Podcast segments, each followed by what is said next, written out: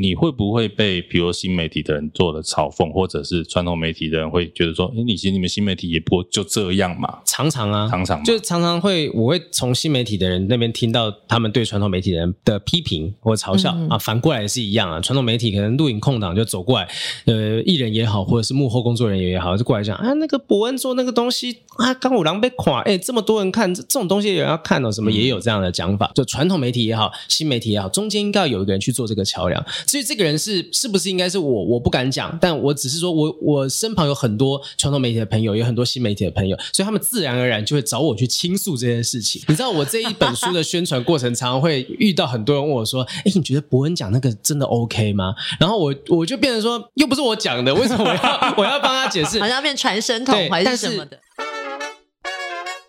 我们聊什么？好像不一定。今天聊什么？也要看心情啦。那我来干嘛？那就反正纯聊天。好，每次都不能播。每次绿灯的时候八卦都很多，对，红灯的时候都没有。来吧，来吧，了不起了，没有，我们都直接开始啊。没有来吧，这件事没有 slogan 这种东西，没有，没有，没有，没有那么土，所以才不红。好啊，不正常爱情这种东西。最红就是这个，好不好？真的哎，在一样在喜剧分类榜还放我们的节目，我是自己不好意思提这个啦，毕竟我们是远远眺望，我们也是上上下下啊。虽然就是至少可能会也许在前三。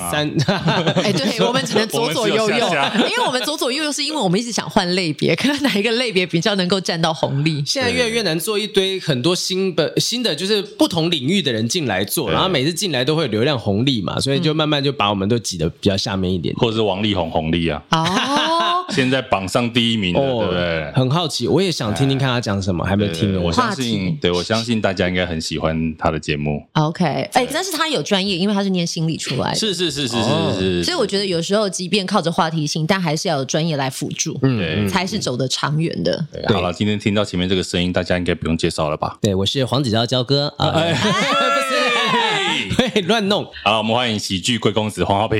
Hello，大家，我是黄浩平。哎，我觉得今天这样听他的声音，感觉不太一样，因为平常在舞台上，我们听到他的声音都是被打回来的声音，你知道吗？帮你的送出来，人家打过去，是不是？其实你今天声音还蛮好听，有磁性的。可能是因为我有点累了，通告跑太多。哎，我我觉得很好奇，因为主持人基本上站在舞台上，每一次都是新的活动，嗯嗯，但是大同小异。可是现在你是带着书籍来宣传，对，书要大家要聊的内容，可能就是会同一个区块、同一个方向。你怎么样让自己每一次讲，比如说像今天，你就要讲点不一样的东西喽？我觉得还是看主持人问的方式，因为像就是主持人有时候随便问，今天不用聊书啦。对，不聊书就自然不会聊到同样的东西。没有像像我今天早上才去淡如姐的节目，嗯、然后呢，就是所有的访问者当中，就只有淡如姐提到说有一个章节他很有共鸣，就是有一个章节写说少跟爱拆穿魔术的人来往那个章节，他就说啊，我觉得很有共鸣，因为我有一个朋友他也是这样子，什么什么什么，然后就觉得哎。就是他看到了一个不一样的章节，虽然那是比较不起眼，就大部分可能会把重心放在说家人啊、成长过程什么东西，哎、嗯，觉得其实还是会有人注意到一些不一样的事情。而且那一章其实我自己就我觉得，其实它不会是大家最想要关注的一个章节，但是那一章我又很希望它被看见，因为我很喜欢魔术。我跟你讲，他现在讲的这一段啊，就是我大概在两个小时前特别跟戴尔大叔说，就是说我跟豪平第一次被他唬得一愣一愣，就是他在表演魔术的时候，而且我就是真的是傻愣愣看着他，然后崇拜的目光，我到现在都好想知道他到底怎么做到。结果我看了书，他发现啊。不能问，那一次就是跟刚好是交哥嘛，我记得好像是有一次主持活动的空档结束的时候，嗯，所以是开会啦，开会要开会开会，但是他们两个好像都是收工过来的。哦，是吗？印象中。好像有这么一回事。所以呢，那时候交哥就在开会的当下，突然说：“哎，好评，哎，好评很会变魔术啊，把那个变个魔术给大家看一下，这样子。”然后佼哥说是 Q 嘛，对对对，都带。就有有有备着手上准备一些些啊，但是后来就发现说，其实因为他每次看都要看新的啊，所以就。宁可不要带，就就就空手空手过来，没有带钱包，没有带包包就可以，但是都会准备给给他，因为他都会介绍。我觉得他是一个很好的观众，因为他不只是自己看，他也会推荐其他的朋友看。那如果其他朋友看的时候想要追究说，哎，这怎么做？怎么做到？啊，焦哥就讲了，而且魔术啊，不要追究，不要追究这样子。他就我觉得这是很好的观众，真的好观众。嗯、不是，我现在好好混乱哦，我现在觉得是不是有一个焦哥，有一个好评在跟我讲话？我现在思绪要切两段，听众听众也是啊，听众才会混乱嘛。是啊，你这样看着我怎么会混乱？我今天就是访问黄子佼就好了。不是，因为我我我印象中啊，因为我相信有很多人看到好评的时候，一定会很想跟他分享说他看了这本书的心得，还有第一次见到他跟在看了书籍之后，其实形象是有很大的差异。我不是第一次看到好评，跟他合作过好多次，嗯，可是我发现我看完书之后，好像稍微理解了一点点为什么我第一次看到他。其实我一直在想说他到底是怎么样的人。那你第一次看到他，他到底怎么样？对啊，因为我没穿衣服还是？我觉得他有一个很神秘的感觉，啊、就是他很有学识，很有礼貌，在舞台上也很好笑。可是不知道为什么，我总觉得他有一个金钟罩啊，那个金钟罩有点像是保护色彩，像八小飞那样，就是围围住他自己的。八小飞是怎么一回事？八小飞超人特工队啊！哦，八小飞啊，你应该知道吧？你的你的比喻稍微有一点，因为毕竟这也是 有点久的一个八小飞比金钟罩年轻一点吧？金钟罩你不就是一个一般大家会用的词？怎么样？今天两个主持人是要来 diss 我就对了。对，我我就觉得好像可以稍微理解，所以我觉得今天这一集是一个很好的切入点，就是当你如果你还来不及参与黄豪平台以前丰功伟业，或者是你不知道他到底做了哪些事情，或者是你真的还不认识他，对看这本书会有一点点提醒，对，就是提醒自己跟提醒。你看到他，然后他的轮廓的样貌。有些人真的说，他看完这本书之后，觉得哎，好像跟你变熟了。因为他这本，我这本其实就是写的很赤裸，很多细节是写到我心里面的，说我的当时的想法、心境什么的。所以你你在看完之后，就觉得哎，好像真的跟黄豪平这个人相处了一段时间。嗯，因为其实我觉得豪平以前啊，我们相处的就是碰过几次面，都觉得是稍微有点距离感的。嗯嗯，可能就像你讲的金钟罩一样。对，他的金钟罩那个气场，你说不出来。他也不是，他也不是。刻意不理你，对可是他就是一个很自律。在他自己的规矩里面的人，所以你会觉得好像去破坏他那个规矩跟和谐，很像很不礼貌。应该说我是比较不太敢，应该说不太不会用力的去跟人家社交那种人。就是也许有些人进到休息室啊，哎、嗯欸、，hello，哎，好久不见，什么什么的，我可能打打声打几声招呼，我就坐在那边休息。因为我也有一个担心是说，哎、欸，万一其实人家没有那么喜欢我怎么办？所以我觉得那是一种双向的猜测。那我像我自己不太会去应酬啊，不太会晚上十点钟跟人家出门去。喝酒聊天什么的，有些朋友问我，我几乎后来他们都放弃问，因为基本上约不动。那除非是那种就真的很好很好的朋友，那有一些话想要聊什么的。哎，我跟杨小黎认识十几年，我们大概一年才见一次面，这么少？我们是到这样子的程度，就是我我们都是那种不太会去跟人家社交聊天的人。那有可能是因为我们平常就大脑应付很多事情已经累了，就我觉得不要再花时间再去跟人家说高官啊交际。那也许就是这样子的一个过程会。让人家觉得啊，他是不是不那么好亲近什么的？呃，与其花时间交朋友，就不如真的是花时间把自己的作品累积好，大家看到。嗯、那当然，交朋友、认识新的，我觉得那个重点放在说，到底这个人有没有办法跟你一起有一些新的火花撞出来？就 maybe 像你们这样子，哎、嗯，其实你们我不知道你们私底下好不好？你们私底下是好朋友吗？是啊，是啊，是啊，对啊，我们私底下都在讲干话，对啊，就在骂客户。对，我想 想象得到一定是频率对到嘛，频率对到，你就会觉得跟这个人相处是好玩的啊，有一些会分享一些生活的大小事等等。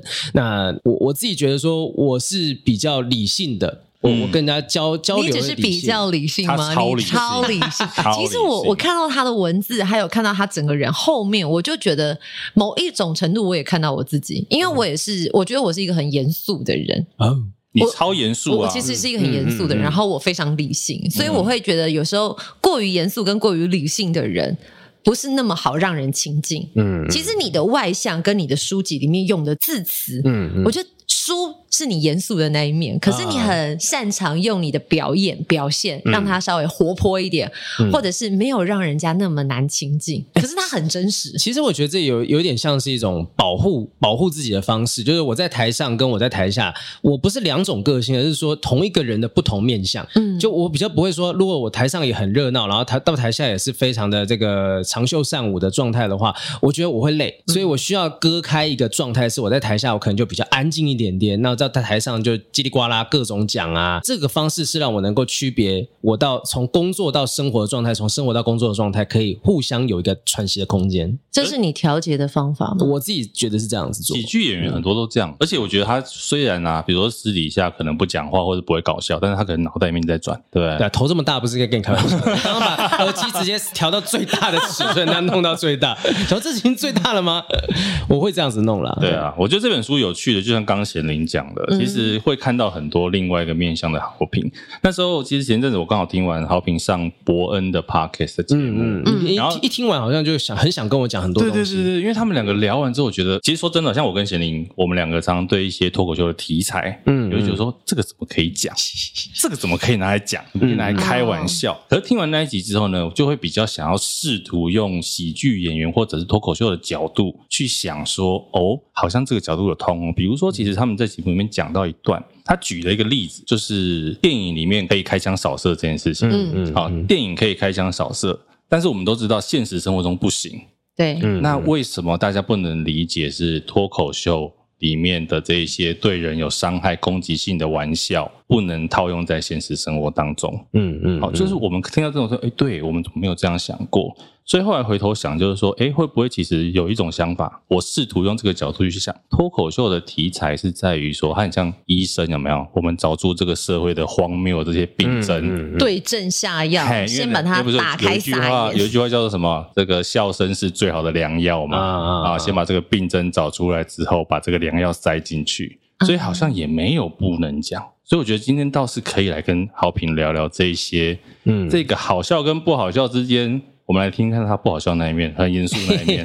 对，或者是我可以非常严肃，我都没有。好笑是不是也需要分级？分级哦，你说限制级、辅导级、普通级这样，像电影分级制一样。嗯、因为我觉得，呃，最近为什么很多事，呃，很多的新闻事件，可能大家会互相一直串联。嗯。可是我觉得有些时候是逻辑没有相通的。嗯。可是大家又觉得说，对对对，现在人讲话都这么直接或这么伤人，都是因为现在大家很喜欢看这类型的东西。啊，是是，是。所以造就后面大家以为这样讲就是酷，这样讲就是了不起，或者我这样讲真的好好笑。嗯。可是有时候你会发现，哎，真的没有哎。对啊，就你不可能说把一个人在路上、网络上面写的很多白目的话，你称之为笑话，我觉得这是很不公平的一件事情。就是你今天不会看到有人在路上哼哼唱唱的，可能五音不全，然后就说，呃，你看这台湾这都没有把唱歌这件事情教好，音乐素养不够什么的。就可是这个人根本不是在唱歌。嗯、就我觉得那个逻辑上面是说，你不能把所有的白目的话全都怪在所谓做现场喜剧这件事情头上。但我刚好趁着这段期间宣传的时候，因为很多人都问这种问题，就是说你到底觉得这个好笑的边界在哪里？我还意识到一件事，就是说其实我们。真的也很少跟大家好好的沟通，说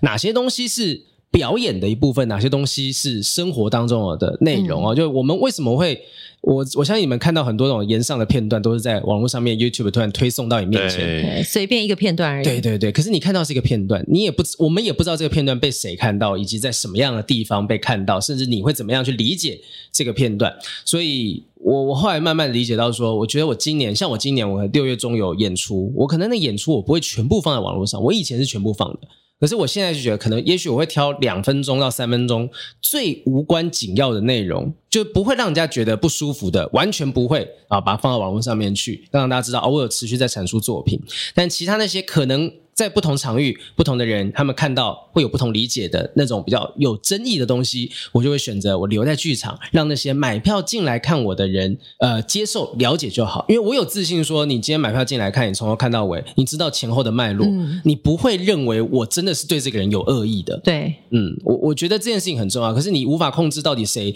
看到哪一个片段，甚至说明只看到一个截图。所以既然这样子，那就算了吧。我其实现在对于大家会把一些自己的。现场喜剧的作品弄剪成 reels 短短影片放在网络上面，我其实没有那么的喜欢这件事，去脉络。对对对对，我觉得现在去脉络化是一个很可怕，因为它很容易就造成了误解。虽然你没有办法控制每个人的想象观点，它本来就是不一样的。嗯嗯。可是有时候因为一个落差扭曲了原意，然后没有人去及时的更正事实的时候，它就会一连串的大误会开始。嗯，我觉得这也是应该可能在这几年间你有学到的一件事。我觉得以前会想说，我很想要坚持告诉大家说，我其实不是这么想的，不是这么想的。但呃，后来仔细想想，也许就是有些人他不一定会想要看现场喜剧，他真的不喜欢这个逻辑。那为什么他会接触到这些东西？就是现在演算法什么东西莫名其妙推到他面前，他就是看到了。那你能怪他对这件事情？像你们刚刚讲说啊，会不会其实我们也应该让大家知道说这些笑话不能在生活当中使用什么的？可是他就是在无预警的状况之下去接收到这些东西。那从分级也好，或者是我们跟观众之间的沟通交流，我觉得那是慢慢循序渐进要做的。因为现在太多人在关注了，也许有百分之十，说不定百分之一的人会误会，那就已经是一个很巨大的数量。是，可是你刚刚讲的，就是说你现在变成你要把你的表演里面最无关紧要的，嗯，而相对就是他可能最不会创造流量的，呃，maybe 你不 care，嗯，对，就是呃，我我我我觉得还是要去研究一下，说哪些东西它是可能也会有流量，然后它比较不会这么的。新山色，对对对对对，嗯、就不会让人家有误解的空间的内容。嗯，我我前阵子有一个段落放在网络上面啊，我就说我去吃一个餐厅，然后餐厅老板娘你没穿内衣什么的，然后就眼睛会不知道看哪边那个那个桥段，那个桥段其实讲了两三分钟，我不是重点放在上面，重点是放在说我当时对于说没有预警看到这样子画面场面的人跟。觉得这件事情没什么的人的之间的想法的冲突，我把这个段子放在网络上面，然后底下很多人都觉得很好笑、很荒谬啊什么的。可是就有一篇留言跟我讲说：“他说豪平，我觉得你这篇太过分了，女性就是应该有拥有这个自由穿内衣的自主权什么的，你怎么可以嘲笑这件事情？”嗯，但我后来也很很懒得去跟他说明这个东西，因为我觉得去说明一个笑话的脉络是不对的。但我也会检讨说：“OK，那我是不是不应该把这种可能会被误解的东西放在网络上面？嗯，因为我真的不是要去。”嘲笑说啊，好好笑，他为什么没穿内衣？不是，而是我第一次接触到这样子的人，你也在反应，对我也在反应，我一定有一个冲击嘛。那那个冲击就是笑料的来源。可是有些人会觉得不行，你就是不能够觉得这件事情有任何的好笑的地方。嗯，所以我觉得呃，我也在学习，我也在想办法调整。我认为这是现在新媒体这么大量的传播了之后一定会发生的事情。其实就像书里面有讲一段，就是其实有的时候你的笑话的点并非是嘲笑这个文化，嗯，而是这两种文化里面带给你的冲击跟冲突。对对，听起来其实比较像是这个逻辑啊。嗯，那我觉得还可以回来讲一个，刚刚讲这个界限这件事情，我们就举最近的例子好了。嗯，比如说最近 Me Too 这件事情，哦，嗯，可以拿来写成笑话吗？对你来说，我我的前提。就是只要它很好笑，嗯，只要你有把握听的人，幽默的程度超过冒犯的程度，那你就去尝试，嗯，因为因为其实呃，我觉得我之前看到有一个有一个哲学家、心理学家叫 Jordan Peterson，他就提到说，他其实。对于说网络上大批的酸民的言论，他也不是那么的赞同。可是如果说为了要不让这些酸民发表这些言论，去钳制大家发表言论的自由的话，你失去的可能比造成的伤害还要多。多。所以我一直信仰的一件事情就是说，没有不能用的题材，只有不好笑的喜剧演员。但我不是说鼓励大家好，你们大家一股脑的都去往这个方向去写，先把自己的技巧练好。你有没有办法先把一个故事讲好，把笑话写好，你再来去碰触这些争议题材？因为这些争议的题材，它的难度。一定比较高，不是不能写，是它难度高。也就是说，越争议的题材，你的难度越高。嗯、对，的确，对对对。要不然，为什么从以前到现在，就连 David Chappelle 就是一个非常非常厉害的美国的喜剧演员，他都明明就。资历这么丰富了，Kevin Hart 也是，可是他们也是曾经因为也许讲错话啊、呃，惹恼所谓的跨性别者啊，或者是、嗯、呃某些女权主义的支持者等等的，就他们会惹恼这些人。为什么？因为他们选择的题材本来风险就比较高，嗯，但是他们可能已经技术到了某个程度，他们觉得，哎，我要来，我不想只是在讲说生活当中跟跟儿子女儿相处的过程，我想碰触一些争议的题材，点出这种争议事件里面的荒谬之处，嗯，那也许。有一些人看懂了，有一些人他没有理解，或者跟他没有在同一个频率上面，那就会发生所谓的延上公关事件。但你会怕被骂吗？谁不怕？就你你不怕吗？你不怕？所以我当然会怕被骂。但如果说今天被骂这件事情就，就呃，如果怕被骂。然后你就什么都不做的话，那你就自己会完全被锁在那里面。那现在会 会怕说被骂，是觉得说哇，我还要花时间解释，解释呃、还要解释说我不是那个意思。因为现在有一些人会把你没说过的话塞到你的嘴巴里面去，所以所以你的意思是说，你觉得这件事情是可以拿来开玩笑的，所以你觉得是怎样怎样怎样什么，或者是无限上纲变成逻辑滑坡，一个推一个。对对对对对。但是我觉得你说为什么说怕不怕被骂这件事情？嗯、因为其实被骂创造的是争议跟流量。对啊。但他真的也被骂过。对，是是是。你之前是什么？因为羊的问题吗？哦，那羊是一回事，然后还有访问谢和弦的那个太太太太陈香妮嘛，然后呃中间有一些零零星星的一些事情啦。呃，刚刚讲到那这个那个东西，我突然脑中闪过。你刚刚前面是问说争议的争议啊？我之前去参加一个魔术大会，然后那个时候讲者是 Uli Geller，他是美国曾经被 CIA 认证为是有超能力的魔术师，嗯，这很妙哦。他一直都说我是展现超能力，但我们大家都觉得应该是魔术吧什么的。但呃，反正他每一次展现魔术，呃，展现这个弯汤匙的超能力的时候，总是会引来很多的人去质疑啊。其中有一位质疑他很久很久的骂很凶的，曾经他有一次在 BBC 电视台上面就表演。失败了，没有成功，然后底下的人就骂啊，或者什么什么，打电话进电视台啊，攻击他什么什么。可是这每一次的失败，每一次的争议都没有让他跌落神坛，他越来越红，他上的舞台越来越大，越来越多。当下他就讲说，embrace the controversy，controversy，这样他拥抱争议性。他说：“他觉得他是拥抱这个争议性，让他慢慢的呃得到更多的流量跟关注的。嗯，当然，我觉得不是每一个人都可以有办法扛得住那个争议性，嗯，背后的风险。嗯，可是他就是扛住了，而且他扛着一次比一次爬得更高更远。然后过了几年之后，他遇到那个一直不断质疑他的人，他。” Uri Geller 已经飞黄腾达，你们知道 Uri Geller 他是你们应该原本不知道这个人，嗯，对，呃，神奇宝贝里面有个叫永吉拉，嗯，呃，知道这个角色吗？不知道，不知道，但你也不知道这个角色。完了，他是觉得他是觉得跟两个俗不可耐的人在聊天？那年代是看珍珠美人鱼那种。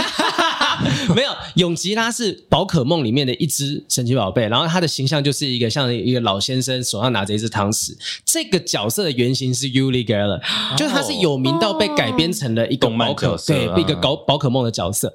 那当时他已经飞黄腾达，全世界都知道他的名字。然后遇到那个当年一直骂他的那个人，他就想要过去跟他握手打个招呼。结果那个当年骂他的人转过头来看着他说：“我恨死你啊！I hate you, I hate you deeply from my bones” 之类的那种话。嗯，他就打从骨子里我都恨你。对对，假装听得懂。就也许，也许他可能就那个骂他的人可能觉得说：“为什么我骂你却一直越来越红，越来越红？”但是 Uri Geller 就后来意识到一件事情，就是争议性对他来讲是一个 gift，是一个嗯，是一个宝藏，是一个宝物，就直接。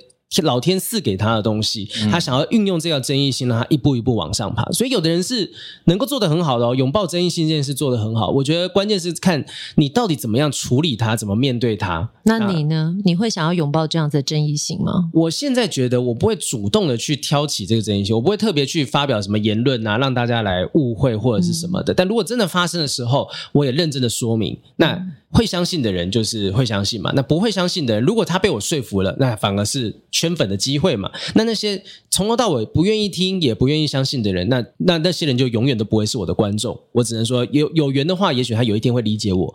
但我现在的想法是我不会主动去创造争议，但如果争议来的时候，我也会想想说，那我有没有办法从这个争议当中得到最高的好处？其实你看豪平在回应，比如说粉砖的那种比较偏酸民的留言的时候，嗯、他也是很理性的在跟酸民讲道理，这一点我真的蛮佩服的。但我认真的觉得啊，呃，当很有条理的在跟他们讲道理的时候，他们反而会更激动。嗯、后来，后来我不知道，我觉得这这个理解就是，其实我也是那种会呃，如果有人要来吵架，我也会开始就是一句一句好好的写，然后你知道攻防战，把我心中想表述的写出来。可是后来曾经有长辈跟我说。说你就真的也不用回应多说什么，因为这样子的人他就是根本没有理你要说什么，他只是想说他想说的啊。其实那反过来是一样的啊，我回他我也没有要理你到底理不理解我，我也是说我想要说的。那你会不会想去看？就是想说再来啊，再来啊，他想要讲什么？就是如果他今天讲不出一个所以然来的话，那我就不会回了。可是如果他其实是是有意思的对话，我就会想要跟他对话下去。你是好辩的嘛？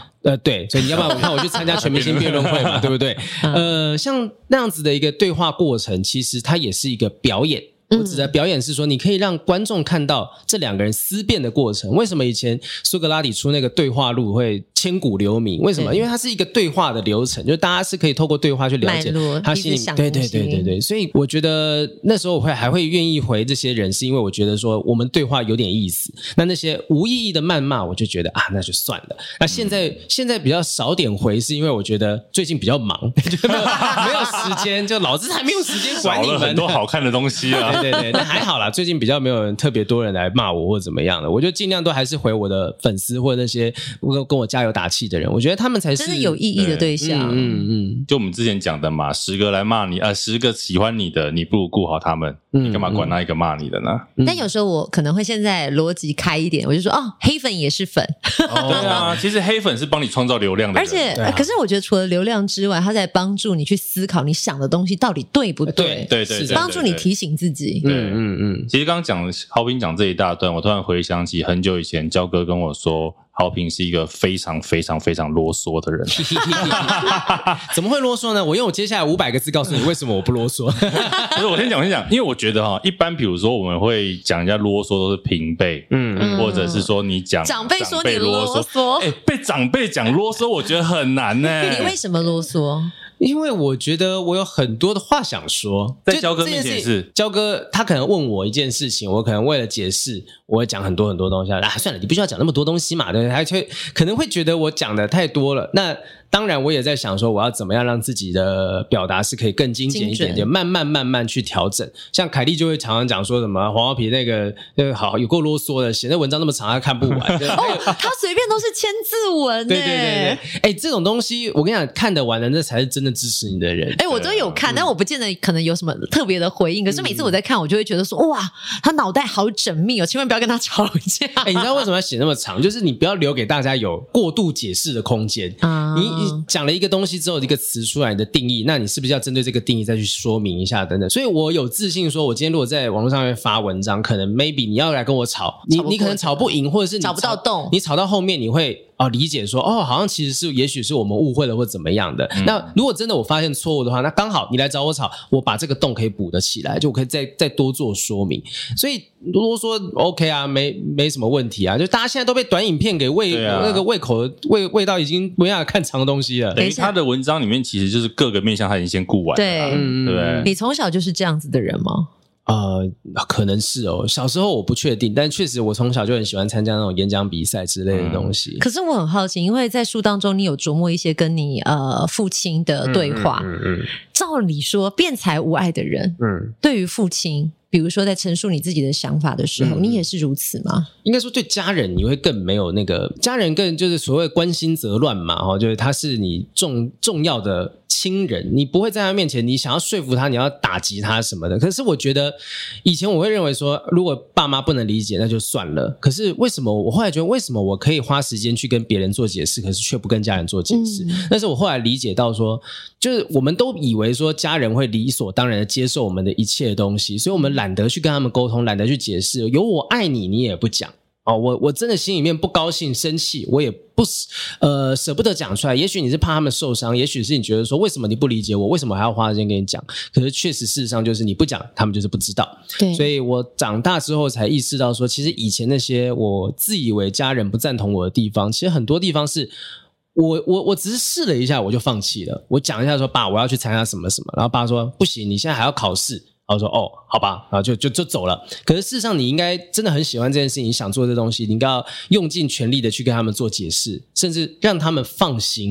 因为绝大多数的家长都是因为不放心，对他们不放心。但如果你告诉他们真的没有，我而且我已经做好万全的准备了，嗯、我相信，呃，大多数。站在你这一边的为你好的家长，他们是可以理解、可以接受的。懂，因为我在看书的过程当中，其实我一直有一个很冲突的感觉，就是变才无碍的他，可是面对到家人可能有一些质疑或拒绝的时候，我好像当下看你的文字陈述是真的，你遇到。面对到家长，好像会呈现很孝顺，就是爸爸妈妈说什么，嗯、好吧，我接受，嗯、或者是我选择，那我不说，不说，我，但是我背后转头继续做。嗯、我当下其实是有一点冲突的。所以你知道，其实我后来的检讨是，我觉得有些时候我是把爸妈的反对当成一个借口。就我自己可能也没有那么想做这件事情，嗯，顺理成章。也许我的对我的潜意识里面，我我的心里面也对这件事情有点疑惑。那今天爸妈反对，然后我就生气说啊，一定就是因为爸妈反对，就会不会潜意识里面我也觉得说我看不起自己的工作，我看不起自己想要去做的事情，我也不看好这个东西。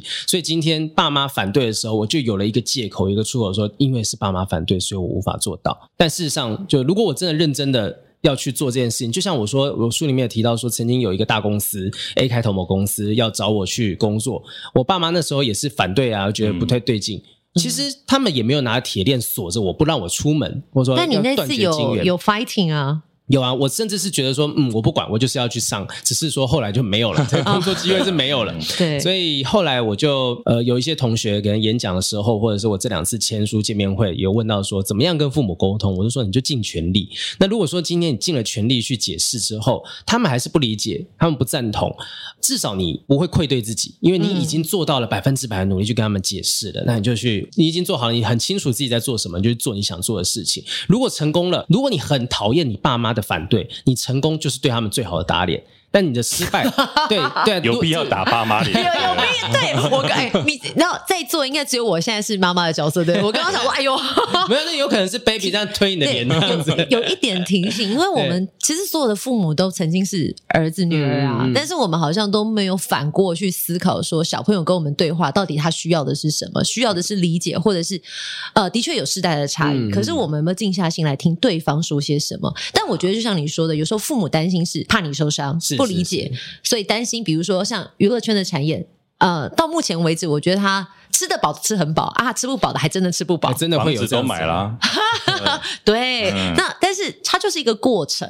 其实我觉得好评，我觉得沟通应该是他这辈子的宿命了。你如果不当主持人，要当什么？不当主持人，不当演员，不当娱乐圈产业哦。呃，行销公司算营行那个娱乐圈算泛泛传播嘛？泛传播，泛传播吗？泛传播，泛传播可能八大也算。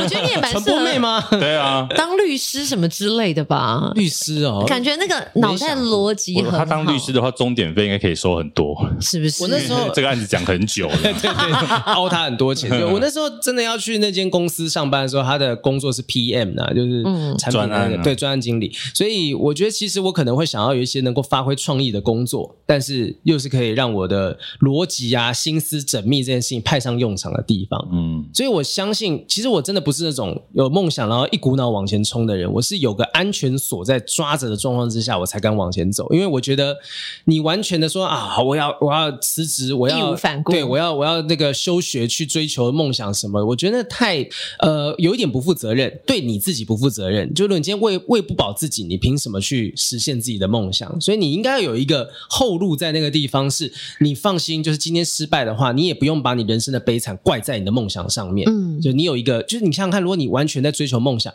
你有一天穷困潦倒，你就会讲说啊，一定是因为我去追求这件事情，早知道我一开始就不要爱上 爱上这件事情就好了。你有一天会憎恨你的梦想，觉得你的梦想就是你的拖油瓶绊脚石。不要这样想，你知道没有梦想的人生就跟咸鱼一样，是不是？但是我发现，呃，刚刚好评讲的这一段啊，其实我比较意外的是，嗯、我以为习惯有狡兔三。窟的人，他是来自一个匮乏的环境，因为像我自己小时候家庭环境不好，所以我觉得我不能只做一个工作。嗯，像我可能从小就开始打工，我可能一个高中，然后人家下课都出去玩，我去咖啡厅去泡沫红茶，把时间排得满满。然后像我可能当电台主持人，当活动主持人，然后可能做很多事情。嗯嗯，就是因为我觉得没有安全感。哦，可是因为像来自你的家庭背景，其实我觉得。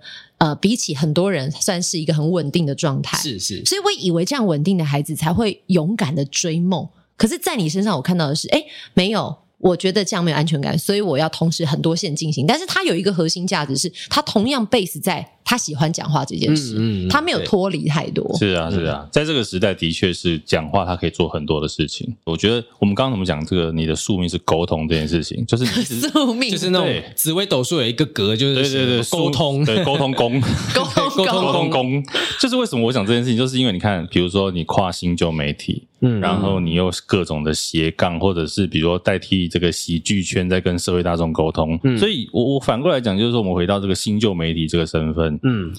你有试着在这两的之间去做一些角色上的转换，或者是作为中间沟通的桥梁吗？呃，有试过，就是例如说，今天假设有一些单位，他可能是要跟网红合作什么的，我可能会跟。传统媒体这一边讲说，我觉得你要就例如说，他们可能会讲说，哎，豪平，那为什么他们会这样子啊？什么什么？嗯、我就说，你可能要提供给他们什么什么东西，他们才会安心。嗯啊，或者是我会跟新媒体的这边的人讲说，呃，就是其实他们的做事方法是怎么样，他们也不是说觉得你们的不好哦，也许这样，我会去做这件事情。公道伯教，对对对，是公道伯。我不敢说自己是什么公道伯，他们他们都开玩笑说啊，黄豪平就很爱讲话，就是喜剧公道伯。我说我的公道是公开道歉，就是 公开跟大家说不好意思，对对不起，我让他们有这样。的想法，但反正我觉得就是总要有人去做这件事情。那如果今天我得天独厚的我在传统媒体，我从传统媒体的奶水身上汲取了足够的营养，那新媒体又给了我被大家看见的舞台，那我为什么不能够回报这两个方向，让他们都可以有机会有。产生更更好的火花的机会。哎，你刚刚讲一个，我想打个岔。嗯，你说传统媒体跟新媒体分别给你的东西是不一样的。嗯，这些不一样的东西是什么？例如说传统媒体，其实我从《魔王大道》之类的这样子的节目，还有很多电视通告节目，慢慢的去把自己的面对群众、了解群众要什么这件事情，把它根基打好。我觉得这件事情很重要。所以当我再去做新媒体，其实我所谓的新媒体，也就是从大家看到我做 stand up comedy 单口喜剧，有些时候我会觉得，哎，可能单口喜剧的。新人好了，或者某些人他可能发音咬字没有那么清楚，嗯，可是你发音咬字不清楚，大家就接收不到你的笑点嘛，那根本不用提说我要去理解你的东西，所以我觉得也许新媒体的人在传达的事情，呃，传达的能力上面可以跟传统媒体的人学习口语表达什么什么东西，而传统媒体的人呢，也许在题材的大胆程度上面，不是说一定要做新三色，而是创意的这些东西上面可以跟新媒体的人学习，嗯，所以我觉得两边各自给了我很多不同的东西。就我很像那个水行侠，一个爸爸，爸爸是人类，妈妈是亚特兰提斯人，这样就给了我混种，对混种，hybrid，给了我各自混种还好，混种杂种就不好，杂种就不好了。所以我觉得各自学到一些东西，那它是可以帮助我在拿新媒体得到的能力去传统媒体发挥，反过来也是一样。那你自己的表演呢，在这两种媒体有没有什么角色上的转换问题？就如果今天是在电视上面的话，我当然可能不会像呃在做现场喜剧的时候这么样的伶牙俐齿。我所谓伶牙俐齿是尖锐啊。当然，我最近参加全明星辩论会的时候，必须要有这样尖锐的一个一个形象出现。但我可能在电视上面就会相对的比较好笑，甚至我可能会呃相相对的比较保守一点点。我可能会停看听，我有一些东西能讲不能讲，我会很清楚。嗯，那这个这个过程就是在传统媒体上必须要做的事情。那甚至后来，其实后来做久了之后，你会知道你讲出来的东西不会有问题，因为那已经内化成你自己的说话逻辑。嗯，可是我例如说可能。白天录完一个电视节目，晚上要去讲脱口秀，我又可以马上切换回来。嗯、我觉得那个像刚才提到说，我可能在私底下跟台上呃形象不太一样。我认为我在电视上面的时候，跟在做单口喜剧的时候，我会让自己处在一个不同的氛围当中。包含像是我在做单口喜剧，我拿着麦克风，甚至我开头会叫大家掌声加尖叫，这些都是一个仪式，去开启一个不同的黄豪平即将出现。嗯，所以两边这样子做。我自己觉得目前还不会说让我呃无法适应，就很多时候你怎么切换，我就说啊就切换呐、啊，就没有怎么，就只有做不做的好的事情而已。嗯我还我觉得还行，是是还可以 hold 得住的。这样讲，我想到，其实说真的，我第一次应该说我印象，我记得那时候好评刚开始在那个玩很大当关主的时候，嗯，说真的，我那时候看到觉得这个人好尬哦，好尬哦。最早的时候，对，最早的时候觉得说他跟，跟周边的人，对，他跟周边的人他有一点格格不入，所以我那时候其实对好评的印象就是一般般，就是一个好像一般的一般的谐星。然后到后来，应该就是在脱口秀的影片嗯，YT 上面的影片还是。FB 的影片就看到他的，包括像是讲呃性爱课程啊 这一些，那时候很很多人在转传的影片。对，从那个时候我才觉得说，哎呦，他有交割的味道。嗯，对，那个时候大家可能还没开始讲说说，嗯，这个主持人有交割的味道。然后，所以那个时候我才会找好评来主持。哇。对，贤宁知道嘛？我们对主持人要求是很高的。啊，谢谢，这是一个夸奖，对对对，至少我们两个一起点的。谢谢谢谢。对，就是当初只有在看到玩很大的时候，其实我不会考虑找好评。可是，在看到脱口秀的时候，会觉得说，哎，好评他在一个有文本的情况下，他可以把东西演绎的很好。嗯，对，所以那个时候就会觉得可以找他来试试看。然后一样嘛，因为主持人是教歌嘛，旁边配谁都可以嘛。啊，就是我们两个，对不对？就那一场就我们两个嘛，对不对？对对对对对。所以我觉得。后来这看好评的发展，会觉得他真的在新旧媒体的表现，真的是少数都能很吃得开的人。哦，因为我记得我好像很久以前也有听过你凯莉在问你，嗯，就是为什么旧媒体你们都要花这么多的钱，但是你做出这样的东西，你花了这么多的人力财力，但是你做出来的东西可能流量各方面没有新媒体来的那么好。嗯，所以你会不会被比如新媒体的人做的嘲讽，或者是传统媒体的人会觉得说，哎，你其实你们新媒体也不就这样嘛？常常啊，常常就常常会，我会从新媒体的人那边听到他们对传统媒体的人的批评或嘲笑、嗯、啊，反过来也是一样啊。传统媒体可能录影空档就走过来，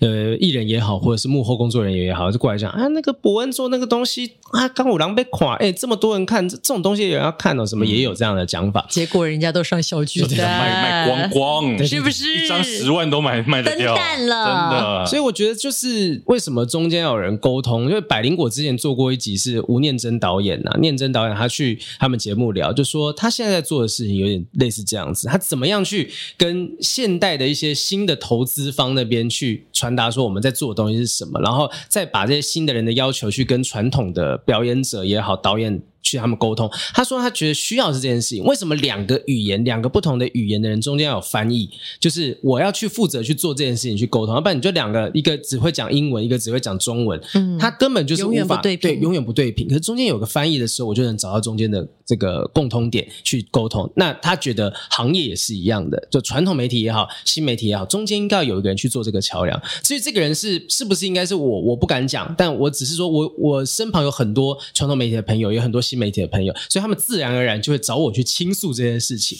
所以我有时候会觉得啊，因为你听得懂，对我，我所以大家会想跟你讲，对对对对。那有时候也会压力，就是说啊，全世界都来问我干嘛？就你知道，我这一本书的宣传过程，常常会遇到很多人问我说：“哎，你觉得伯恩讲那个真的 OK 吗？”然后我我就变成说，又不是我讲的，为什么我要 我要帮他解释？好像变传声筒还是什么的？但是我也觉得很荣幸，大家相信，就是信信任，说我可以回答这个问题，就信任说黄黄浩平可以来解释为什么，以及我我也不会去说他的坏话，也不会说完全的去捧。我知道这中间有状况，那这个状况是什么？就是我一直不断告诉大家的东西。就刚刚提到说，就是你不应该所有东西全部都放在无限制的放在网络上面，嗯，就这些东西可能是主要的问题。但没有人去做这样子的沟通，没有人去做这样传达的时候，永远就就只会有一边人觉得说啊，都是你们乱讲话教坏小孩，然后一边人就讲说都是你们不懂幽默这种东西，嗯，就这个是搭不在一起的。然后就会再留下一句：懂得哭就不会笑了，懂得笑就不会哭了。公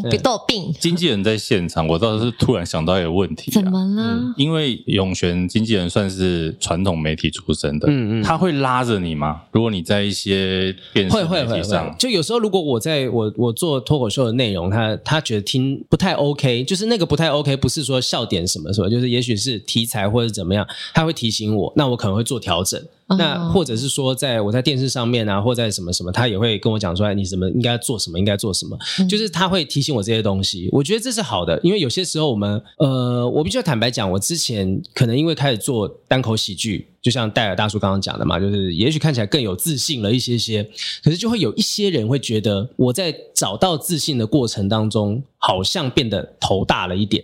哦，对，有一些人会这样子觉得，他们会觉得说，豪平好像就是呃，我曾经听过一句话，是我的呃一个朋友跟我说，他说豪平其实呃在你不知道的地方，有一些人可能很不喜欢你。那我觉得他已经很委婉的跟我表达这件事情。有些人可能会觉得说，黄浩平在拽什么，就是他们可能会有这样的想法。嗯，所以有一段时间我有一点点。呃，挚爱难行，就是很多很多行动上面，我会各种的想说，哎，我这样做会不会让人家不舒服？我这样做会不会让人不舒服？那慢慢的、慢慢去调整自己的想法。就我现在觉得说，好，我会去善待我身旁的人。就算说我今天真的是出于好意，我也会想办法把一些比较尖锐的动作跟语句，嗯，调整下来。我觉得。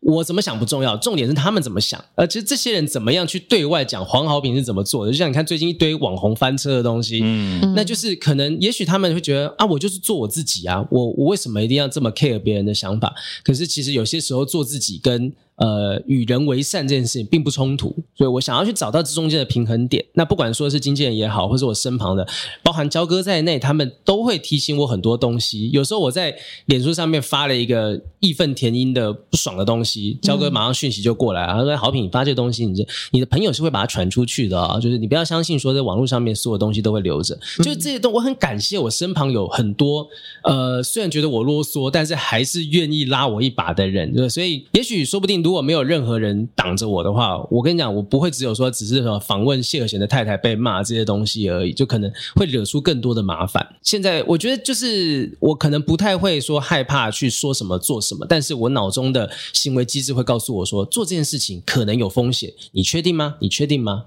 或者是我如果扛得起这风险，我要不要做？就我会有。不断的在询问自己这些问题，就是真的回到前面说的停看停，他会稍微停下来，嗯嗯嗯、因为他动作什么都很快，嗯嗯，嗯对不对？思虑很快，然后砰就出去了。对。可是呃，有时候砰就出去了，那一瞬间反而是你最真实的反应。啊、当这些最真实的反应棱角被磨掉之后，嗯、你自己难道没有想过说啊，这是真的我吗？或者是这样子的我？嗯。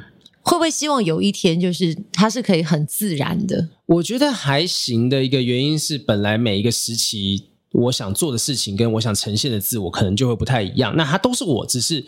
是不同的面相，嗯，就像你刚刚讲到说啊，这会不会有一些东西棱角被磨掉？但是露出来那一瞬间是最真实的自我，我就可以先跟大家预告一下说，就是全明星辩论会曾经有一集啊，那集呃，就是反正我跟陈芳宇两个人都哭了，呃，我们有点擦枪走火，就是在辩论的过程当中。那后来陶子姐跟我讲说，虽然说就是这个擦枪走火，你们觉得在台上两两个都觉得受了委屈，或两个人也跟彼此道歉啊，什么东西，可是他觉得。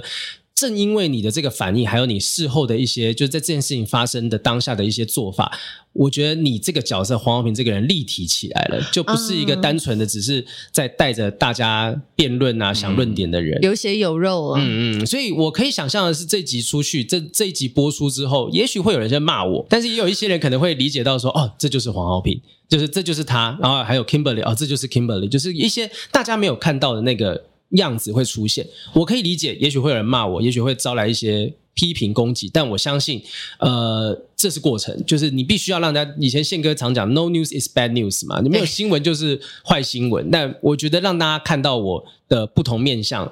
这个人更活生生的出来的时候，也许就像戴尔大叔讲的，原本看我很大，觉得他很尬，可是看到他在脱口秀的时候，觉得这个人活起来了。我觉得这件事情可能比较重要。嗯，那我很好奇，在你目前为止，你自己觉得你自己的高光时刻，跟你最想回到那个时间点，想要改变的状态，有没有这样的时间过？最想要回到过去吗？就是再再再回个三年前，赶快多买一点比特币吧。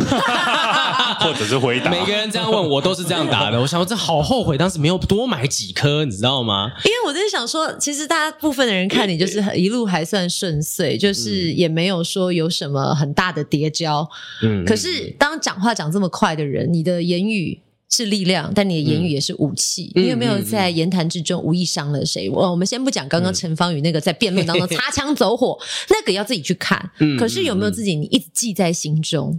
呃，我觉得啊，就是几年前不是发生过，呃，不是几年前，也是一两年前的事情，龙 K 事件嘛。啊，龙 K 事件哈，这、嗯、如果真的要我讲，我现在在其他节目也聊过一件事，就是我觉得，我觉得在这件事情当中的所有的人都。应该现在都有一点后悔，就是任何人，就是只要有包含在这件事情当中的人，嗯、我不敢讲说是不是所有人啦，就是也许。大家多多少少会觉得，如果这件事情不要这样发展，会不会好一点？就包含像我自己都会觉得说，哎，就是为什么大家以前大家可能都觉得我们就是躲在一个小地下室里面，大家吵架也就是小打小闹，关起门来。可是当今天变成大家都是公众人物的时候，你所有的言行举止都会被无止境的放大。你变成说，你以前小打小闹，现在变成是大炮火箭这样子打，大家都会关注。就因为这种大家关注，也许煽动，也许这些东西，我们会说出一些不应该。讲的，或者是讲完之后的造成的后果风险，是我们没办法去承受的东西。所以，真的要回去的话，我觉得我可能会选择在那段时间，就是完全的闭嘴，什么都不讲话。对对我可我可能会选择这件事情。虽然我觉得你再给我一次呃机会回到那时间点，我一定还是会忍不住讲点什么。嗯，但也许我会调整我的用字遣词等等的，因为我觉得。呃，那个事件对当时单台湾的现场喜剧，不是只讲单口喜剧，现场喜剧是，呃，是一个大伤，嗯、而且会让很多人就觉得你们这群人在搞什么鬼啊？互斗，互争，对对对对，就是这个圈子已经不够。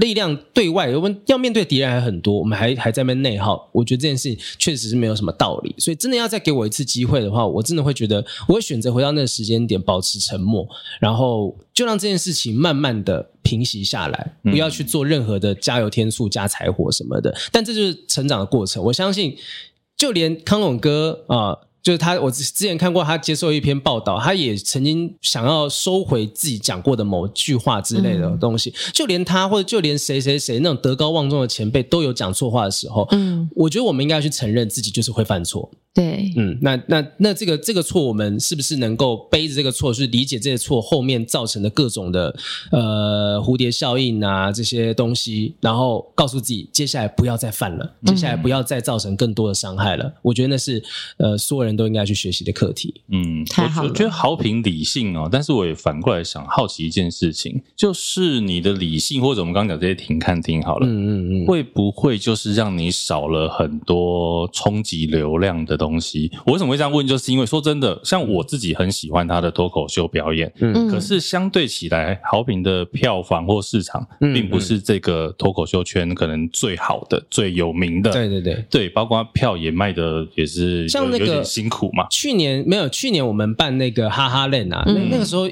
印象很深刻是哦。半个小时之内，去年还前年吧，半个小时之内，全台北的一千两百张票就是半小时内卖光。嗯，对这件事情，对于说某些人来讲是很惊讶的。对，啊，竟然是有我，我自己都吓到，说我有这样的票房影响力。那但是后来发现说，在台北是这样子，可能可能在中南部地区不是这样的状况，或者是说到今年疫情解封之后，大家开始在有各种不同的活动，百花。齐放的状况之下，你的票房就会被瓜分，卖的没有这么快。嗯、所以我今年有参演一个音乐剧，那音乐剧叫《今晚我想来点》，半年前开始卖票，九月的演出，三月四月就开始卖票了，然后现在卖卖卖卖卖，慢慢卖，花六个月时间才终于好像卖了个五成六成以上吧。那现在还有好几个月，所以我相信他们也都也都还不担心。那那个时候我对自己的。就是这阵子，我对自己的票房的影响力可能太过有自信，所以当我在卖那个校友会，我们今年呃六月中、六月底、七月底的演出的时候，发现哇塞。就是意外的卖的不好，嗯，消息的触及率推不出去啊，新闻啊，行销什么都没有办法。嗯、直到我就跑了台南去做电台的专访、做宣传啊，呃，台中那边各种的方式，才票房才冲起来。但我觉得说，现在已经不是那种单纯你要靠说自己什么影响力这件事情去做的，嗯，你一定要意识到市场的变化非常的大。绝对不能够停在原地不动，所以你刚刚问什么？突然间我就聊这东西，没有，所以我好奇的就是说，你有没有觉得说你的太理性会不会阻挡了你票房好、流量高这件事情？但是我觉得会喜欢好评的人，应该就是喜欢他的样子。对，可是我而且他不会落于俗套，为了一味的点击率或者是流量下猛药，就像我们节目一样嘛。只有你好不好？你没有下什么猛药吗？我看你，我们就是没有下猛药才会在这里。我不是说下猛药，我。意思就是说，我们就是这样平平凡凡的，然后就没有太多争议性的话题。所以你刚刚上次看到脚踏车嘛？我们之前有一篇那个，我看你不是小小的抱怨了一下，对对，也也不是抱怨啦，就是说 我们之前有一个短影片，就是讲我们好像是讲说哦，不要在人行道骑 U bike，然后钉行人这件事情。这件事情呢，我在各个平台放了短影片之后呢。那个流量爆高，就跟过去的来比啦，哈。嗯，那因为它很多就是有有些人就觉得说，为什么不能钉？那有些人当然是站在我们的立场说，当然不要钉啊什么的。所以那个很明显就是你造成对立之后，你一定会有流量。嗯，因为会有双方的流量进来。这也有人做过统计啊，反正就是越极端的越有话题，越会想要分享它。对，可是相对的，好评就不是走这种极端的路线。可是你看做不来。对，可是你看伯恩小巨蛋可以卖完，然后我们这个几百个位置的现在卖的那么辛苦，对，我们卖的比较辛苦，会不会有一点点怨言？还是我觉得，呃，我我当然初期会觉得说，你看这么有一堆人就很不喜欢伯恩嘛，那他不喜欢伯恩，那你们就来买我们票啊，我们合家观赏，就我们的票也没卖完，你们还是同温层，你知道吗。对啊，然后我就会觉得说，OK，其实我也不能够完全觉得说啊，这博恩卖这么好，我们怎么卖不好？博恩是艺那个 outlier，它是艺术，它是它完全不能够以这样正常状况去判断。你现在真的有在台？哎，拜托，有谁有办法在小巨蛋就是办一个只纯讲话的、没有其他演出的秀，能够卖完一万张票。嗯，好，你讲说，呃，他们卖的好，我卖不好吗？但其实其他卖不好的剧场演出。大有人在，那就是这个市场，就是你要怎么样去踩到这个浪头，抓住他们的眼球，这件事情是，嗯、呃，所有的行销人一直不断在研究。我加入一个叫什么电商电商洞还是什么东西的，就是一个一个教网络行销。对对对，我就一直每天都看他们发文，就看各种不同的行销策略什么，大家都在调整，随时都在调整。嗯、但你要我说，我要去创造流量，去创造冲突，我必须要讲，它可能会带来。流量没错，可是它可能带来的负面效益也不在少数。对，嗯，你以为你以为伯恩就是很乐于去享受这些东西，他不是乐于去被误解的，他也想解释，他也有一些想要告诉大家的东西。那只是说没办法，他解释了，其他人不听，或者是大家其实已经没有人愿意相信他真心的想法的时候，他也慢慢的放弃。去跟大家沟通，所以那天他跟我讲说：“哎，我觉得我很庆幸，就是现在台湾的现场喜剧圈还有你这样愿意去跟大家沟通。”我跟他开玩笑说：“也也许是时间的问题，你再给我一年，我也会变得跟你一样。”就我觉得也有可能，但呃，我不想要去用流量，呃，不想要去用这种耸动的方式去吸引大家。原因很简单，就是我觉得你用这种方式吸引来的人，嗜血的，你如你你喂血，一定引来就是鲨鱼。你永远都只会用这种方式吸引来这些人。当你今天不再为他们写的时候，这些鲨鱼就开始直接啃你了。嗯，所以为什么像视网膜，你就变活祭了？对啊，就是活祭是什么东西？活祭啊，献祭，活人生祭，活人献祭。我刚刚有火鸡，我想我听错了吗？怎么怎么突然间就又有鲨鱼又有火鸡，又冒出一个生物？就像视网膜关掉眼球中央电视台，对，大家都说好可惜。对啊，对啊，就我们刚刚吃饭，刚刚其实也也有提到这件事情，就是他其实啊，我觉得他在访谈当中提到的一个东西很重要。他说，就是因为他不想要再为观众。只是为特定族群的观众服务。嗯、他今天可能他节目里面开蓝的玩笑，绿的就会说啊，你果然就是呃、嗯、呃，开蓝的玩笑，蓝的就会说你是绿那一边的。然后如果反过来的话，他会说你是对面的这样子。当你今天不去做什么的时候，大家就会质疑。全民大闷锅也有一段时间呐、啊，说你们都不开谁谁谁的玩笑，你们是不是支持他们？嗯、久了真的会累。就因为你可能是用这种方式吸引到这些群众，那也许视网膜今天醒了，他觉得好累哦，就我想要做一点真的自己的事情，而不是单纯为了观众而服务，所以就关掉这些他们觉得很可惜的东西。嗯，所以我不想做这件事情，但也许说不定过个一年、一年两年，我我会开始想要试试看，也说不定，不知道。但我现在还好。嗯，不过我刚刚在听的时候，我觉得很有趣，就是你看好平，他不单单是话很啰嗦，他也把他的话变成文字写下来了。但这本书其实目前你跑到很多地方宣传，听到的反馈，你自己觉得最感动的有没有？可以跟大家说说。因为这本书叫做黄豪平的斜杠生存学，不只是喜剧演员。嗯嗯嗯，我觉得最感动的话的话，就是有一些人跟我讲说，他看完之后，他觉得自己没有那么孤独了。嗯，就是他他觉得自己完全可以理解。我所经历过的一切，甚至可以理解发生在他身上的一切，他可以开始觉得说，我好像可以往前走了，因为我不是那种被老天爷针对的人，不是说啊，老天故意让我不成功，老天故意要这样子给我挑战，给我打击什么的，没有，就其实有很多人也经历过类似的事情。我觉得能够让这本书变成某些人往前进的力量，是我非常非常大的荣幸。嗯，而且很多的教育工作者，就是我很意外，就是我们也呃，就是把，就是说。呃，询问一些人啊，询问一些朋友，可能有一些教育的网红 KOL 什么，他们很喜欢这本书，甚至每讲他们都愿意说，哦、呃，例如说 po 个两篇文章，嗯、今天 po，然后过一个月再 po，像蔡启华老师很喜欢，他们觉得这是学生都应该去看看的书，嗯，可能也因为就算是浅显易懂，它没有到那么复杂，没有那么深奥，可是学生看了之后，你会从里面找到一点力量等等，所以我觉得能够得到教育工作者的认可，这件事很重要，嗯，你可能我今天给谁给谁，他们。说啊，这个也许公关嘛，就我需要去帮你打点广告什么的。可是这些老师都很很希望能够把这些书推荐给他的学生，我觉得这个是非常非常重要的肯定。嗯，你从什么时候开始想要写这样一本半自传的书？然后后面再结合你自己的专业去分享，比如说在喜剧演员这条路，或者是担任主持人，甚至是你可能去当演讲者。最一开始我曾经有出过语音课程，语音课程教说线上课程教说话，还有教思考等等。那后来是这个出版社的老板他来问我说：“你要不要出书？你想不想写一本书？”我就想，哎，那要写什么？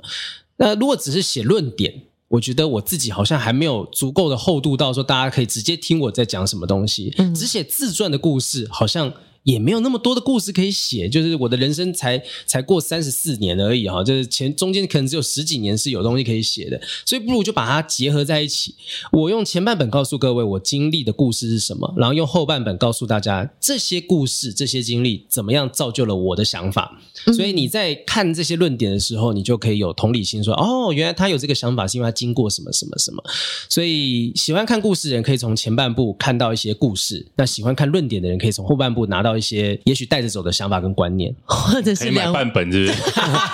就是上下册，对，买一本切一半，交换看。我也在学啦，这是第一本书，我其实也不太确定说到底要怎么样写，是大家会从，例如说从书名、封面这些东西，每个都是细节，嗯，这些所有的细节要怎么样才能让大家经过书店、经过这本什么热门心理励志书籍去看到这本书会愿意拿走？我觉得那是另外一个领域。我我觉得其实有一点很有趣，我必须要老实说，因为说真的，我们常常看到人家写自传啊，或者是分享自己可以让你带着走的这样子的工具书，嗯嗯，他可能要到了一定的年龄，或者是他在业界要有一定的呃砍数，嗯，所以当黄豪平出这本书的时候，我觉得一定有人会说，哎，那里面他到底要分享些什么？凭什么？那就我是没有这样说，你不要害我。你刚那一段听起来蛮像的。没有，我我要说的是，我我身为一个，我如果我我老实说，你放在书店，我不记，我可能会翻一翻，可是我会想说，我为什么要买？嗯，可是当我买了之后，我看了之后，我觉得我为什么要买？不是，不是，还是再强调一次，他他真的会让你没办法停下来，因为他那天是戴尔大叔中午十二点半送到我家，轻松，Oh my god！他开车，然后他说：“哎，黄浩平有书要送给你。”然后我就说：“哦，好。”我就打开，然后十二点半，我就一上去躺在沙发，我把它看完，看完才离开那一张沙发。我觉得他是有获得的，而且是，呃，我会发现你的低潮可能也是我的低潮，嗯，或者是你的焦虑也曾经是我的焦虑。我觉得他可以套用在任何人身上，因为所有的青年学子他可能都有面临到他在追求梦想，可能家长不同意，但是他后来怎么做，或者是他即便没有当下走那条路，他走了别的路，他最后怎么做？嗯嗯，我觉得他是是一个可以让你去思考，他不是只有一个样板的答案，虽然他不是告诉你说每个人都要跟我一样当主持人啊，当喜剧演员，他不是这样。而且我觉得豪平的书有个厉害的地方，就是你看他写的书啊，你还可以看别人写的东西，他很爱引经据典。对耶，你是怎么背的啊？你是有小本本是不是？没有特 Google 的，就是都都有 都有。就是我例如说，我可能印象，哎呀，这地方好像尼采讲过什么，好像是可以套用在我的这个这个论点当中。我听过什么，我不太。记住，确定那个内容，确切的那个文字的话，我上 Google 等等的。嗯，但确实，因为我本来就很喜欢看书，呃，虽然就是可能大部分看的书不一定是大家有兴趣的，我可能 我很喜欢看我哲学。哎，我失恋的时候，叔本华那本《人生的智慧》真的是给我很多很多的帮助。你失恋不是才二十几岁，你在看叔本华？而且我发现你初恋好晚哦。对对对，怎么可能呢？二十四岁在一起。我觉得，我我跟你讲，其实我一直觉得这一段是不是有骗人？是不是你的家教 慎言，告诉你说你可能国中、高中不能暗恋女生？因为像我，有啊，我又比你在年纪长一点点。可是你看，我们就是情窦初开，都是在国中。你的故事跟人家讲，你的人生经历不一定是从国中开始就交十几个了，不是吗？对，就是你看不出来，因为我觉得你就是一个还算很勇于表现，然后展现自我的人。这样子的男生应该在学校，你知道呼风唤雨，或者是你去参外面参加社团活动，嗯，就是大家会注目的焦点。谢谢，真的听到这个，我觉得这才是我听到宣传到现在听到最感人的一个回复。是不是？哎，可是我们现在是这么帅的一个人，怎么会之前这样子的？对，我怎么会初恋这么晚？其实我理解你的意思，而且初恋结束又隔了好久才有第二次恋爱。所以没有，反过来讲，这种东西都是标准。你有什么影集？没有没有，不是 一个标准太高一个影集。你们打一架再跟我讲，你们觉得是什么问题？所以是标准太高的影集。没有没有，不不是标准太高，也不是什么影集的问题。我个人表现还不错。然后。这我们无从求证的，你知道我们作为媒体有求证的精神。雨珊，那我们欢迎雨珊一起来加入好了。雨珊，雨珊不会知道，雨珊不能知道，人家现在要结婚了。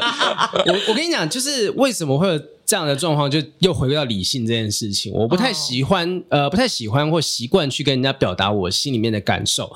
然后再来就是，我会希望我我跟一个人在一起或者真的暧昧，我会想很多，就是到底跟这个人有没有办法走到最后。哦，就像我跟我现在这个女朋友，我一度不敢采取行动的原因，是因为她有养一只猫，我有另外两只猫，然后我的猫跟她的猫可能处不来，因为我家那只阿雄是无法跟其他猫相处的，嗯、所以当时我领养的时候，我的那个中途妈妈就跟我讲说，你你要确保你在家里不可以再多一只猫哦。那后来会有第二只猫，是因为那只猫足够小，从奶猫开始养，它可以接受。但是我女朋友的猫是成猫，嗯，所以。因为这件事情，我就有一点觉得说，好像会没有下文就算了。可是又自己就心里面又舍不得，常还是会跟他出去吃饭啊、约会、聊天什么的。但这中间就是说，包含说单身二十四年呐、啊，这这个过程当中，也不是没有约会的女性。也不是没有哦，只是最后无疾而终，都是因为想太多。那这个就是我要，我不知道，你现在因为听众朋友看不到，因为贤玲现在的表情，他说、哦、好可惜哦，你错过了很多。我觉得你错过了很多人生的精彩啊！到底以前教过几个啦？你，你如果真的好好发挥的话，不正常而且研究中心很多故事可以讲。对对对对，对。但我就想说啊，怎么会呢？就想说你是不是要刻意掩盖一些什么？没有没有，就所有我的朋友都可以帮我证明，我真的二十四岁才交第一个女朋友。但这样的男生应该是蛮专情的，而且他。所有都是想好了要从一而终。嗯嗯嗯，我觉得你现在头上的流露出圣光，真的假的？是不是因为那个发线太高了？不是不是不是，头没洗。我我我自己觉得，当然不是说所有人都应该跟我效仿，可是可能我就习惯一个人，就我可以一个人行动。其中有一个章节提到一个人这件事情，很多人都讲说哇，你可以一个人去迪士尼乐园，一个人去什么什么地方，你怎么做到的？史上最孤独第一名，一个人去迪士尼乐园。对啊，我觉得我就觉得还不错啊，玩的还蛮开心。的，也许是因为这样子，我没有那么积极的说啊，我一定要赶快交女朋友，赶快怎样怎样怎样。所以这些种种的因素堆叠在一起，就让我的二十四岁才真的认识交往这第一个女朋友。懂他惨痛的爱情故事，大家可以看书里面。真的，真的，真的。不过这本书我觉得很，我我自己觉得很疑惑的是，嗯、我最近看到最新的资料，现在才卖五百多本。没有没有没有，我跟你讲，现在已经到八百八百了，就是我们重新统计那个各大通路什么的，哦、就是数字上面其实是比较高的，而且以现在舒适的状况来讲，哇，真的卖很好。对，已经对，现在听说现在书其实都不好卖，因为我觉得其实它蛮适合送给国高中的小朋友，在他们人生有一个某个阶段性转换，嗯、然后大学生我觉得也蛮适合看。嗯，那像我们现在就是，当你有走过一些经历，再回过头看的时候，其实它反而变成一个审视，对，你回过头去检视。其实我觉得出书的过程就是。写的过程也是在整理你的人生。曾经有一个哲学家讲过说，就是你看京剧又来了吧？对对对对对，没有他，因为我那时候看他，我觉得这段讲的很有意思，就是说你在跟别人诉说自己的故事的时候，你也在整理自己的人生。那你整理之后，你知道你的过去是什么一回事，你就有办法开始规划你的未来。就你你有一个方向。我也是在写的过程当中理解，哦，原来我会做这个决定是因为我前面怎样怎样怎样，前面怎样怎样怎样，所以你就会更清楚知道说，好，我接下来要往哪里走，那个方向会更笃定、更确切一些些。所以。那现在的你要往哪里走？三十四岁之后的你。嗯，你未来，因为我记得你以前接受过好像《天下杂志》还是《亲子天下》，对，有有一个研究所的那个指南吧？对，就大学大学指南、嗯。我曾经说过，我想要当类似王伟忠这样子的伟忠哥这样的存在，我、啊、想想要当就是能够做娱乐经纪公司之类的。可是我现在做的事情有一点像，因为我有投资卡米蒂喜剧俱乐部，那卡米蒂的一些新人演员他们的表现是会联动到我们的呃收入这件事情能不能回本，嗯、所以我也会去关心。说哎，大家的表现如何？甚至是可能卡米地自己内部有开课啊，或者开一些活动，我也会去参加。就这些东西，我不是说去呃上课，而是去可能去看看说他们开课的状况，会给他们一些帮助。呃，我觉得我现在做的事情也有点类似这种状况，就是我希望能够拉拔后辈，让他们能够往上爬一点点。不是因为好多好多厉害的喜剧演员，现场喜剧演员是不被大家认识的。嗯，可是我很希望大家认识这些人。所以就会多啰嗦一点点，给他们一点想法什么的。那大家他们愿不愿意听就，就就就随性啊。我们就尽可能的用我们的可以尽的能力去帮忙，让这个环境更好一点点。其实我觉得，如果有些朋友觉得说啊，黄浩平好像很啰嗦啊，或者是你是呃，你是不是录了大概一个小时之后，还是确定是这件事？所谓我没有怀疑过啊。因为因为你知道吗？我我其实有一个体悟，就是当有人愿意对你啰嗦的时候，你真的要开开心。嗯，最可怕是对你无语的人。嗯嗯，就是这样吧。冷漠是最可怕的。冷漠是最可怕的。刚讲脱口秀新人有没有推荐几个比较年轻的、值得关注的？我们听听看。我想想看啊，如果还没有涉猎的，如果各位就是口味重一点点的话，从重到轻好了。有一个啊，重到轻的、啊，有一个叫做佳玉的女生，嗯，她最近她她就是她去美国留学回来之后，她就说她对于台湾男生的尺寸都不是那么满意。佳玉的是有点点大只的那，有有点高壮高壮的女生，对对对，佳玉，我好像有看过，她那个影片也是网络上面疯传的。然后呃，中间的话，可能例如说有一些最近有一些新人来讲哦，最近我去看了有一个叫兰恩的，他是本职是电脑工程师，所以他讲的东西也是很字正腔圆，就他是很理性的东西啊。还有一个 One Punch 的呃呃 One Liner 的一个叫做品乔的女生，她也是都写一字，她的风格是昨天我去买了一盒鸡蛋啊，然后怎样怎样，就是用这种方式去。Deliver 他的笑话，嗯啊，还有一个叫华旭，他们一起办了一个叫三流喜剧的内容，我非常喜欢，就是哇，我觉得新人现在好厉害，好强。然后，如果你希望是更合家观赏一点的话，宜城可能不错，嗯、就是他是用音乐喜剧的，对对对对。嗯、那如果各位又对于说就是这些单口的你会不放心的话，你可以去看达康达康啊，面白大丈夫等等。所以这些其实刚刚讲的后面三个都是大家都很耳熟能详，可能前面几个。大家可能比较不熟悉佳玉啊、兰恩啊这些人，我觉得这些新人都是。我们看完之后，我们看完之后回到家，我跟另外一个叫黄义豪的哈，我们还有酸酸，oh. 我们各自都发文就说好可怕，就是我们应该要继续努力，要加油了，嗯、因为这些人在后面后浪来了，前浪很害怕呀，死在沙滩上了，不赶快赶快往前冲的话，真的是很可怕的事情。所以就大家可以去看，真的越来越多厉害的人。嗯，OK，哎，刚刚讲到黄义豪，嗯，怎么了？怎么了？就是哎，你跟他怎么了？没有哎，我其实跟黄义豪以前一起在那个剧场上过表演课。Oh my god！但他爸已经几年前的事情。哇，因为他以前是那个上过表演课哎，哎，想要开发自己啊，哎，我也上过表演课啊，你上过表演课很正常，我也上过表演课啊，那你为什么想我们对？才是为什么？你是不是跟客户那种嘻哈都是演出来的？其实我们简报的时候就是一种表演，对对不对？人生就如一场戏啊，不然怎么跟两位坐在这里呢？是现在公关公司自己自己当老板都要想办法去推销自己啊，那那么能言善道了，大家能不赶快行动起来？因为他也希望跟你一样都通通啊。你下一步就是想要像小梁哥这样子，从幕后走到幕前。小梁哥太厉害，我们不行，好不好？其实我刚脱口秀演员，我推荐一个，我最近蛮常看的，就是欧爷老师啊，欧爷老师，对对对，我我没有提他，是因为他是老屁股，我懂。我最近突然间冒出来，害怕。对 对对，他刚刚有传两个语音讯息，我还没有还没有点开来看，然后跟我讨论事情啊，帮我转达我对他的喜爱。好的好的好的，好了，这一本不只是喜剧演员黄豪平的斜杠生存学，快一刷快卖完了，真的真的，赶快去买，赶快去买，对，赶快去买，好不好？这一本才多少钱而已？这打折之后才三百一十六块而已吧，便宜呀！啊、我跟你说，买书真的是最划算的投资，嗯、你花了几百块。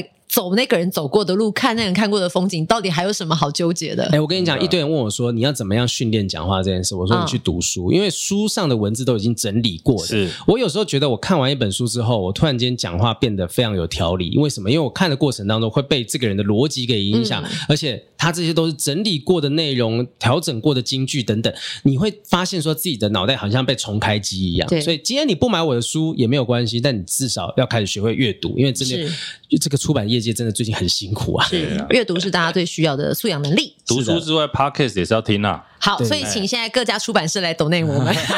不正常爱情研究中心跟给幕后到 Spotlight，你看这两个节目名字多长？都长，有够长的，都长。我们最近最近说要就有缩写，叫不正常爱研。不正常，不正常爱演，爱情研究中心。不正常爱心也可以啊。不行啊，爱演比较完整。爱演，爱演哦。好吧，好吧。好了，今天谢谢黄豪平，谢谢谢谢谢谢谢谢谢谢谢谢大家书，拜拜。